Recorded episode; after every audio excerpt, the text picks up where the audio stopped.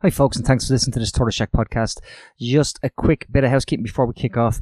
As you know, no ads, no sponsors. The Tortoise Shack relies on you, dear listeners, to keep the show on the road. These mics do not go on unless we have some of you chipping in and giving us the price of a fancy cup of coffee once a month. So while you're listening to the podcast, why not click the link that says patreon.com forward slash Tortoise Shack and join us to get access to tons of exclusive content, all in one consolidated podcast, private RSS feed for you and all of it is plea free. You don't even have to listen to me beg. Isn't that a wonderful, wonderful gift you can give to yourself? So why not try it for a month?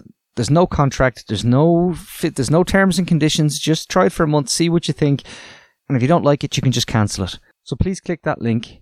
I won't delay any further. Enjoy the podcast.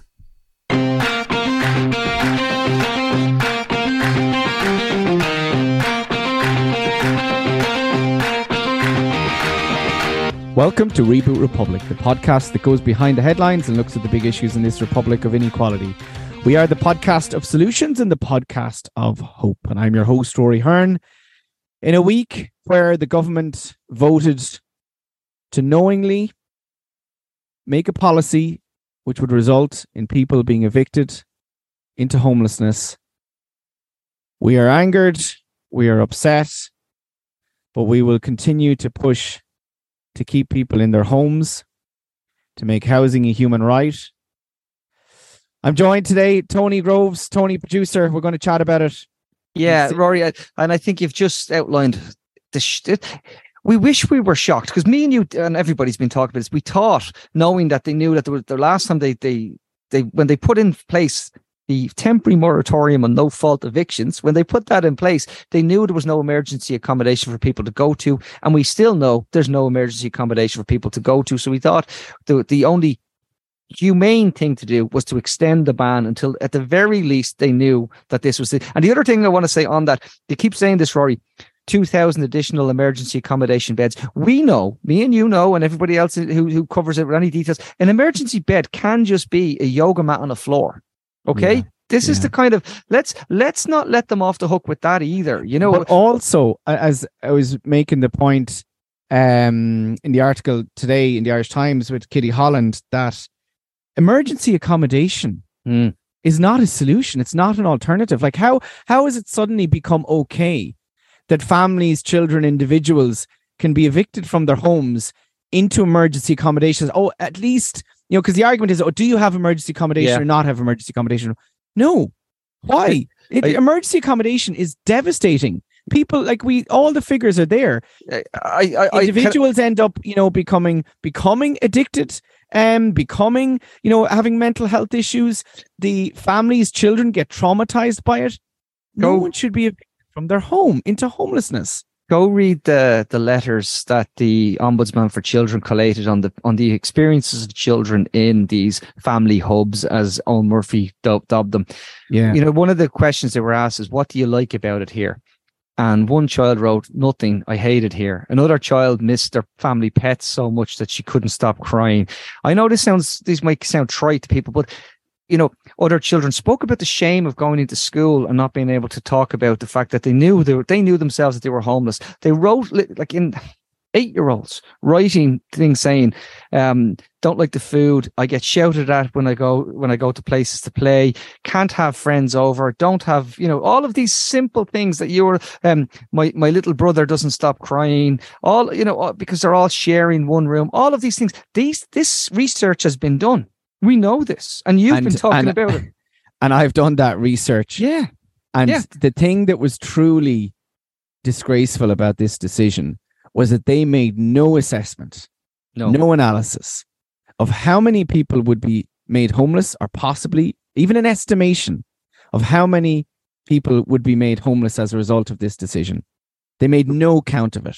The decision was based on landlords lobbying them, and the idea that well our voter base will support this decision. That's it. They, they literally made it's a there's two things going on here. A cynical decision that not a majority but enough people as you say the voter base care more about say two weeks in in italy on holidays than they do about perhaps 4000 homeless children. And then the second thing that they're they're taking a punt on and it is a punt is that we notice, Rory, that every Christmas homelessness reduces as families double bed and cramp up and, you know, yeah. push in. And they're hoping that that may actually be the thing that'll happen now. They call on people to do all of that. And we have to be very clear on this. And we notice that everybody who's doing that, you are homeless just because you haven't gone to Parkgate Street and presented as homeless, if you were couch surfing, in, if you're an overcrowded um, accommodation, if you have insecure housing, in most countries in the EU, you're counted as homeless. It's only Ireland that gets away with saying, you know, only these people who are officially homeless. We know that they, they yeah. fudge the figures yeah. already. So it's very important. We, we, we actually we skipped ahead because we should tell people you're going to host an event on Wednesday evening. Um, wh- where do we go, Rory? And we're going to do it online for listeners. I'll be moderating the chat and the Q and A session. You'll be you'll have level so they they'll be able to register for it and come along and you know have their say about where we're what where are they going and where should we be going and what should we be doing as an as a as, as people who care to to change the minds of this government? Because let's be honest the, you notice Rory the no fault the moratorium on no fault evictions. I heard the Taoiseach yet again saying we can't have that forever. And the answer is why shouldn't we? Because it's standard everywhere bloody else you exactly know? you, you can't um evict people when you're selling a property in most other European countries. It's just common practice. I was speaking to a colleague of mine who is in Belgium and he was explaining to me, I said, Oh, what is the situation there? And he goes, You can't you can't evict a tenant. If someone is selling their property and a tenant is in there, what happens is that first of all, the tenant is given the first right to buy it, see if they can buy it. If they can't buy it, then it's sold. But then the tenant is still left there in place. Then the court, if the if the if the tenant doesn't want to move out and wants to stay and can't go anywhere, it goes to a judge.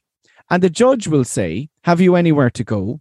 And because there's a right to housing in the Belgian constitution, the balance of the tenant's right to a home is over that of the new property owner. So if the tenant has nowhere to go, the tenant stays. And that is how it's done and and the Portuguese have introduced another thing where they say if you go through exact same, I, I sent you the wording of their right to um, housing in the constitution, in the constitution. Yeah. and it's but it's and it's much stronger than the right to private property. And they know this, but the, the other thing that they've actually done is they've said, by the way, if you get to that situation and they, and they need to sell, so they could sell to Rory Hearne if Rory Hearne, Rory, Rory Hearne wants to buy, but he, you know, but actually, if you sell it to me and I'm the state or I'm the local authority, you pay no CGT, no capital yeah, gains tax no on capital it. Gains tax, so, yeah. so, so yeah. it's it's it's carrot and stick. Exactly, exactly. And, and yeah. These and, things, and I think just in, in terms of that on Wednesday, you know, next Wednesday evening, half seven, um, we're doing this, and and we we had gone over and back tony about you know how do we respond to this now and, and you know and there's other people in touch with me saying what do we do now and I think you know it is very important. The you know Sinn Féin are putting down another motion um, or a legislative proposal around amend uh, extending the eviction ban. The Labour Party is putting a no confidence motion down. These are important, and I think it's really important to say that Sinn Féin's motion wasn't a, just a political stunt, or it wasn't a political stunt at all. It actually achieved something, even in and of itself, because the government weren't taking this serious at any level. Whereas now suddenly um, if you heard um, one of the Fine Gael uh, junior ministers, and his name is gone into my head on, on the Tonight Show last night, saying that local authorities are now being told that there's no blockage, you just buy the property. A week ago, they weren't being told that. So already a significant achievement has been made by all of our pressure, all mm. of the work. And I just want to say to listeners, because I know a lot of listeners have been campaigning really hard on this. They have been, in particular, the uplift petition that they were promoting around and getting people to sign, um, supporting the the calls and in terms of extending the ban. The the video that we did with uh, Dean Scurry, which is really impactful with uh, Mario, the people who spoke out about their situation, Faiza, Lisa, Martin Leahy, that it's all had an impact, all of that public pressure. And I think that the, the thing that came out that is coming coming out of this for me, and I think this is most definitely not over, and why we wanted to do the event on Wednesday evening was to show that this is not over and that the government has completely misread the public mood on this. And I think this is where, again, they're making a major mistake. They assumed that, oh, this will just blow over quickly. No one outside of mm. those affected will really care about this. But what we've seen is that there actually is most people in this country are decent people. And across the social classes, across the groups, across the country, people are horrified by this decision. They are utterly horrified across political parties. Um, and I think that that the government will, I think it's very highly likely they're going to go ahead and lift the eviction ban. Mm. Uh, it appears at this point. But I think that if we continue the pressure and we have to continue, we will get measures put in place like the tenant in situ scheme that has to be made work. And mm. I was um, thinking this through, and I think what's needed on that, and I think is that you remember during COVID, there was the contract tracing was set up mm-hmm. as an emergency response. And people were, the army was brought in. They, I remember, you remember the images of the army sitting down, taking, making phone calls. Yeah, yeah. Um, people were seconded from various government departments. They were literally told, "We need you contract tracing. You're shifting over. You're doing it for whatever length of time." Why don't we set up an emergency center to implement the tenant in situ scheme and have a response in terms of anybody who's facing homelessness, anybody who's facing eviction.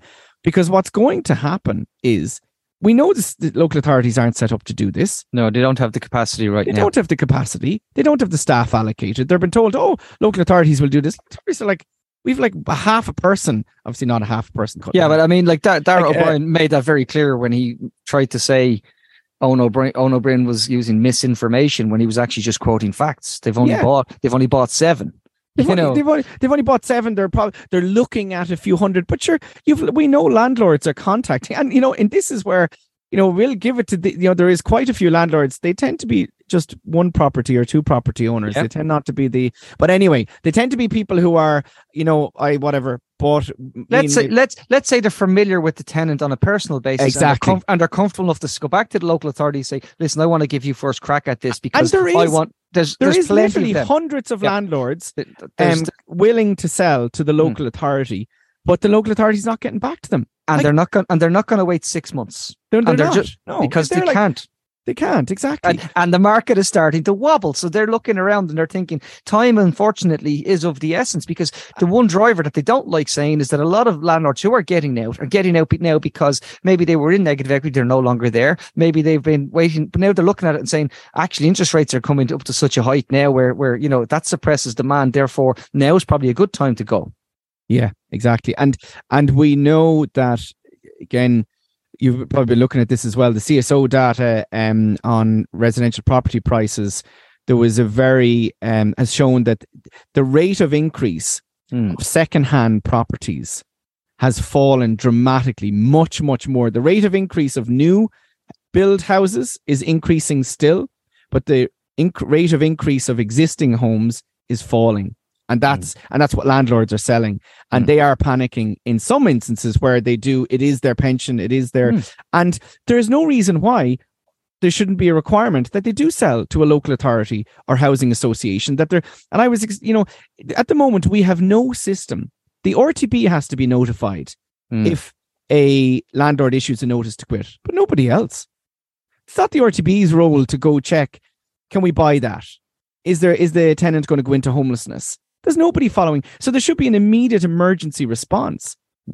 Well, I think you're. I think I do think it's really good that you pointed out the positives that a government led by Fine Gael, um, uh, Fine Gael Taoiseach, because they, you know, they've said in 2018 that they were taking emergency measures, and they clearly didn't because now no. they're adding more measures. You know, exactly. you know, so yeah. all of those things that they could have done five years ago are starting to be happening now, even though they declared an emergency in 2018. Yeah. So there are wins, there are incremental wins that were dragging them and dragging them and exactly. dragging them slowly yeah. to it.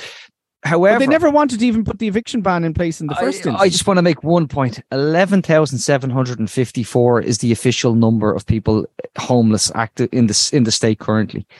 Every time that goes above that now, between now and whenever we have a general election or or, or whatever the situation is, they have literally implemented policies to say we're okay with that, and exactly. that can never they can never yeah. be forgiven. No, for and, and I don't think. I think they're so disconnected from the human impact of the housing crisis. Like this to me exposed it I think in the most start, like I've been making this point, you know, we have, and many others have been making this point that they don't understand it, they don't get it, they don't understand. They just they're so blinded by the market, by developers, by investor funds, um, by the landlord lobby that they just haven't been willing to do what's needed. But to me, this was the starkest reveal of their disconnect from the human side of this. That they could knowingly go, like the argument, well, we had to lift it at some point. As I said, well, if you had to lift it at some point, what difference is lifting it in six months or a year's time? If it's if all these things, landlords leaving, all this stuff is happening anyway, mm.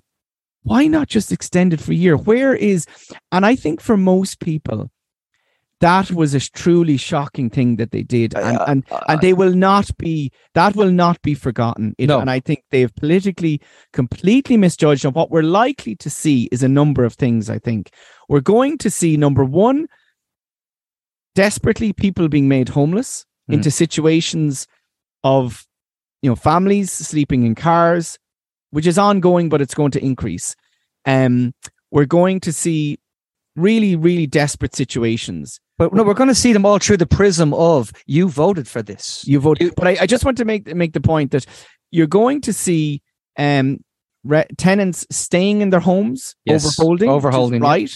They should do that, mm-hmm. um, because if they have nowhere to go, because no one should be evicted into homelessness. It's it's a basic principle of a of any sort of decent society.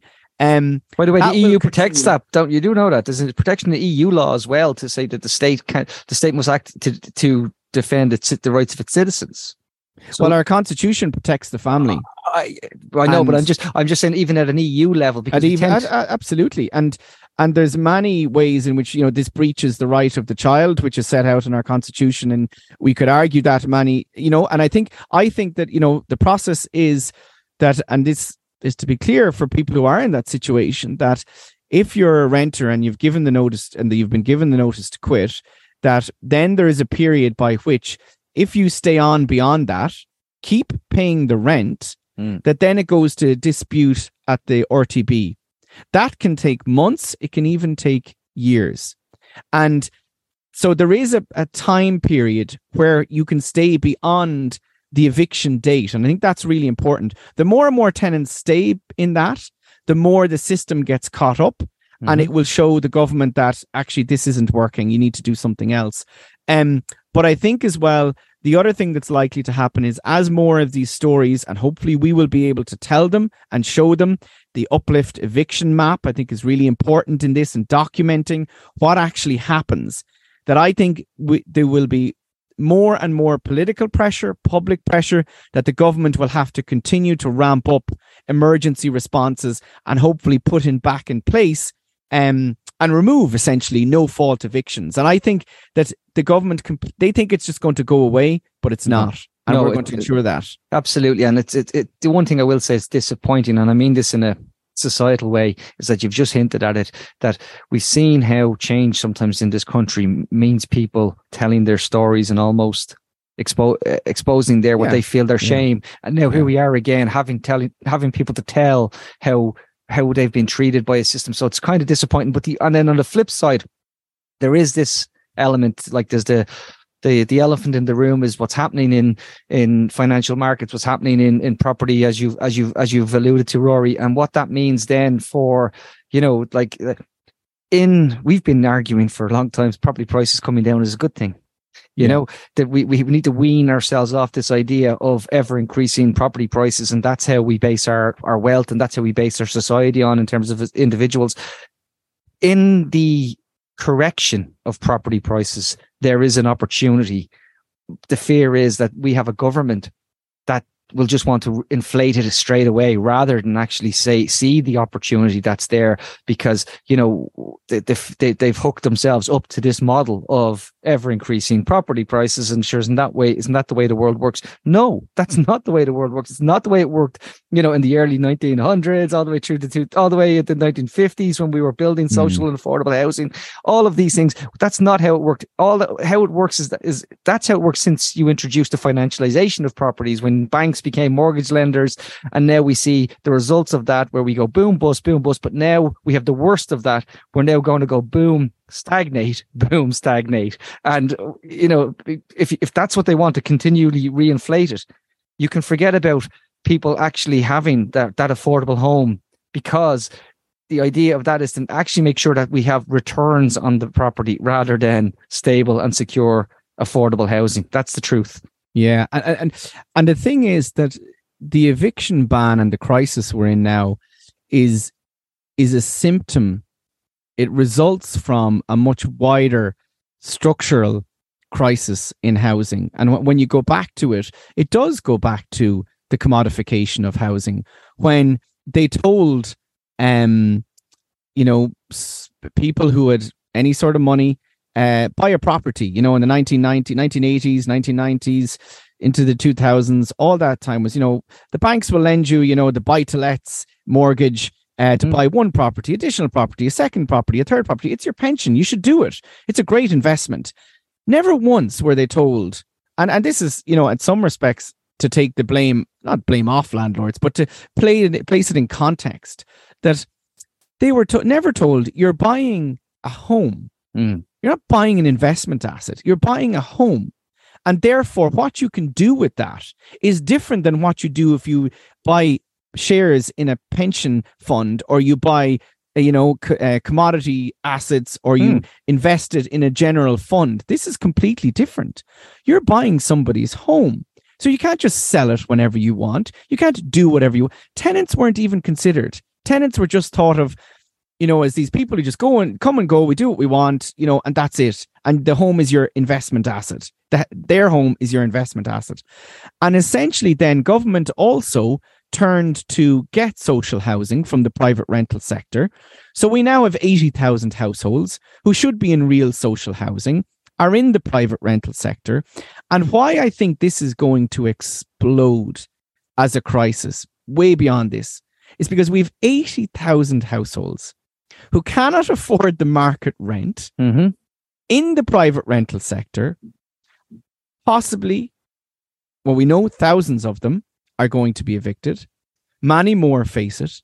They cannot afford the market rent. So, where are they going to go? Government policy over 30 years has brought us to this point, and it is an utter, utter disaster. And that again, they don't understand because they've been fooling themselves when someone is on in receipt of the housing assistance payment, they're taken off the social housing waiting list. Yeah. And so can, can, can, we can we can we can we just lay down? Sorry, I, am going. No, I'm going. no, no, no. We need to we need to be very honest about the about the HAP the HAP thing. What like because when they decided because HAP and RAS wasn't weren't included. Like HAP was introduced as an emergency measure, and then Eoghan Murphy on the stroke of a pen said no HAP is social housing. Actually, it was Alan Alan Kelly as Minister oh, for Housing in 2014 yes. 2014. who introduced HAP as no, official.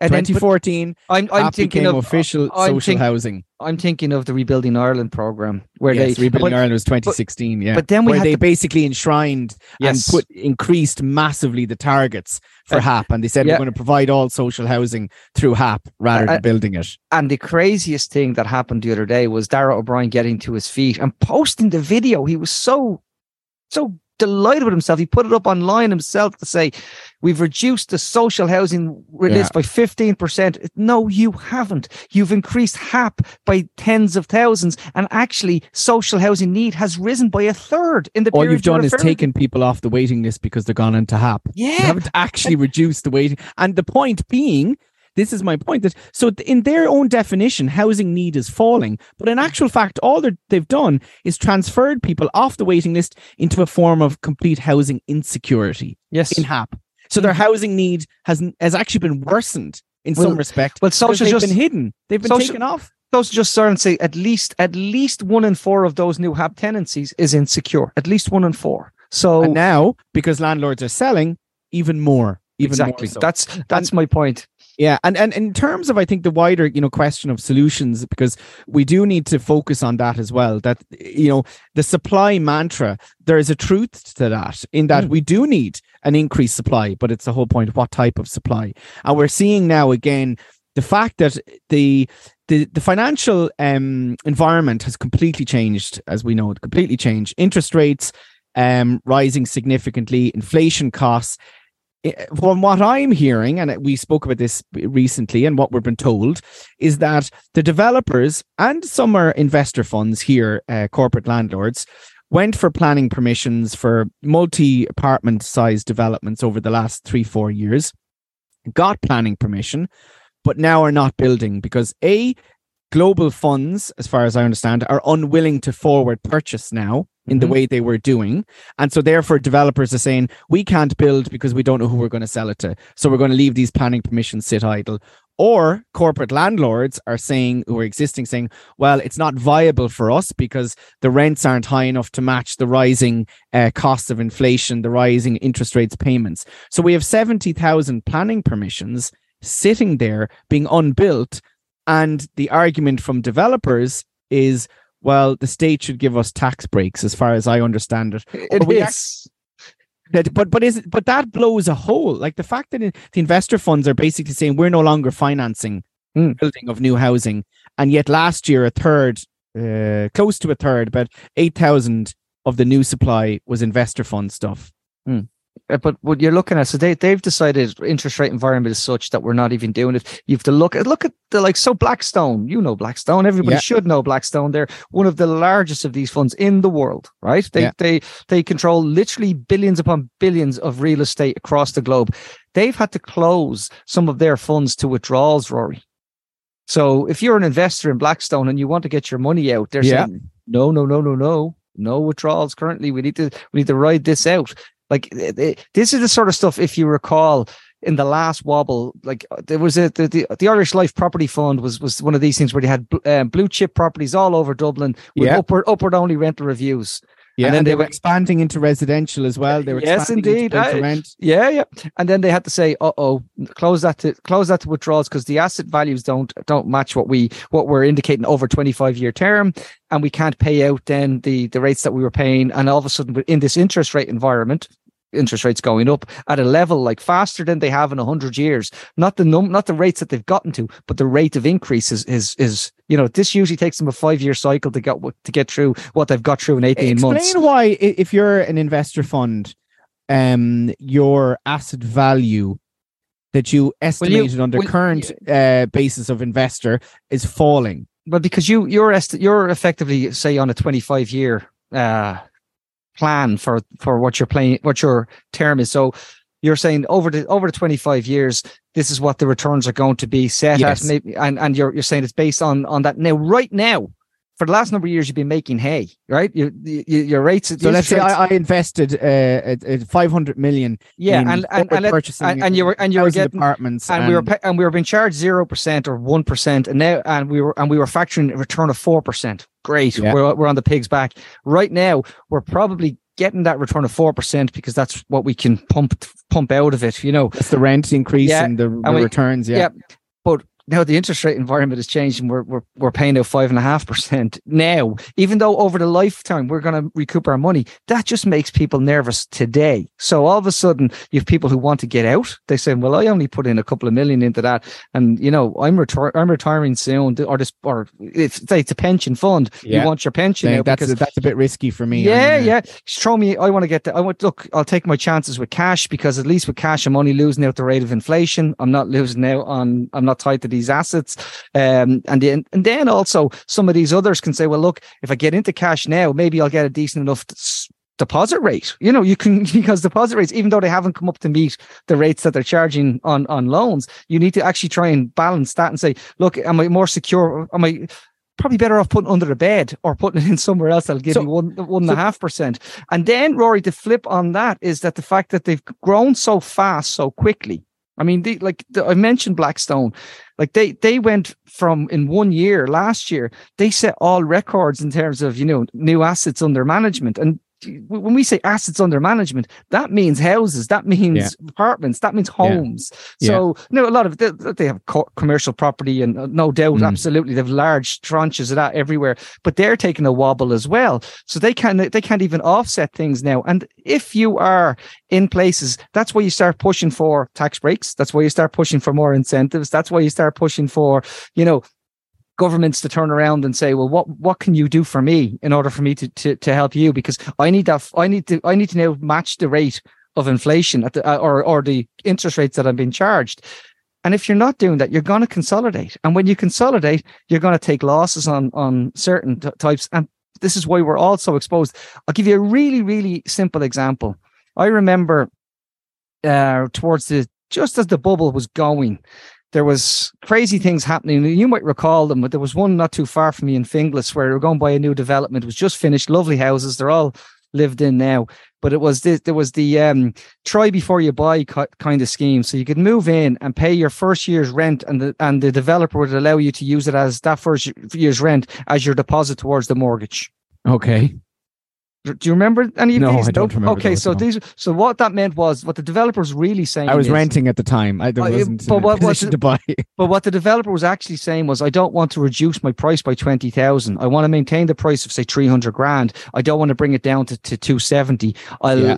and that way I can still have them the brochure from three hundred thousand, right? Yeah. So, but what he should have done is brought the price down, and actually then you know, so people who needed to to get less of a deposit, but the property wasn't worth three hundred. It wasn't worth the two seventy. We knew Yeah. very quickly it wasn't worth two twenty. That exact same incentive schemes, the try before you buy, the deposit break, the mortgage break, guess what are being rolled out right now in the UK this morning? That This the same schemes Yeah. again.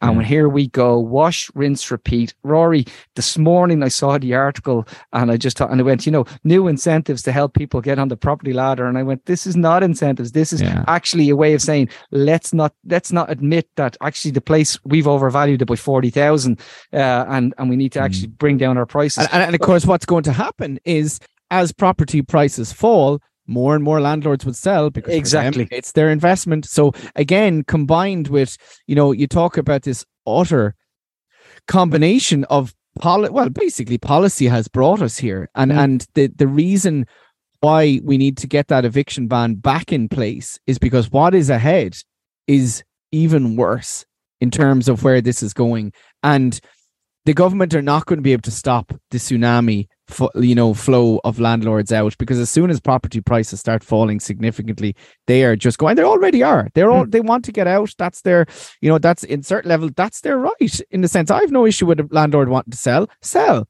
but leave the tenant in place yeah, and, and, and and and the state step in and purchase. I mean, we Exactly. let's get back to the back to the opportunity. No, just one correction. second. Exactly. The, the opportunity cost of that, Hmm. of you not paying emergency accommodation, huge expense, of actually adding to the social housing stock. Like the tenant in situ scheme expanded to all incomes. You could be getting, you know, a, an income related rent. You Hmm. know, people on, you know, average incomes can pay more. Um, that it's a win-win. Like it is actually a real potential And- for like Uh, expanding our public house and actually you know ireland could become this scheme if it was done right and expanded properly could be a real example for how you change your housing system to Well, one um, well, imagine if we could go secure from and affordable and has public housing at its heart absolutely, and the potential is there, especially when you consider what we got, what we now somewhere around nine and a half, eight percent of our housing in social and affordable stock. but but there is a contradiction the government said on the one hand it was kieran what's his name last night uh, the Fine Gael junior minister oh, right, go on. uh, was saying, you know, oh, there's no local authorities basically should be told, are being told, buy it, buy it, no matter what it is.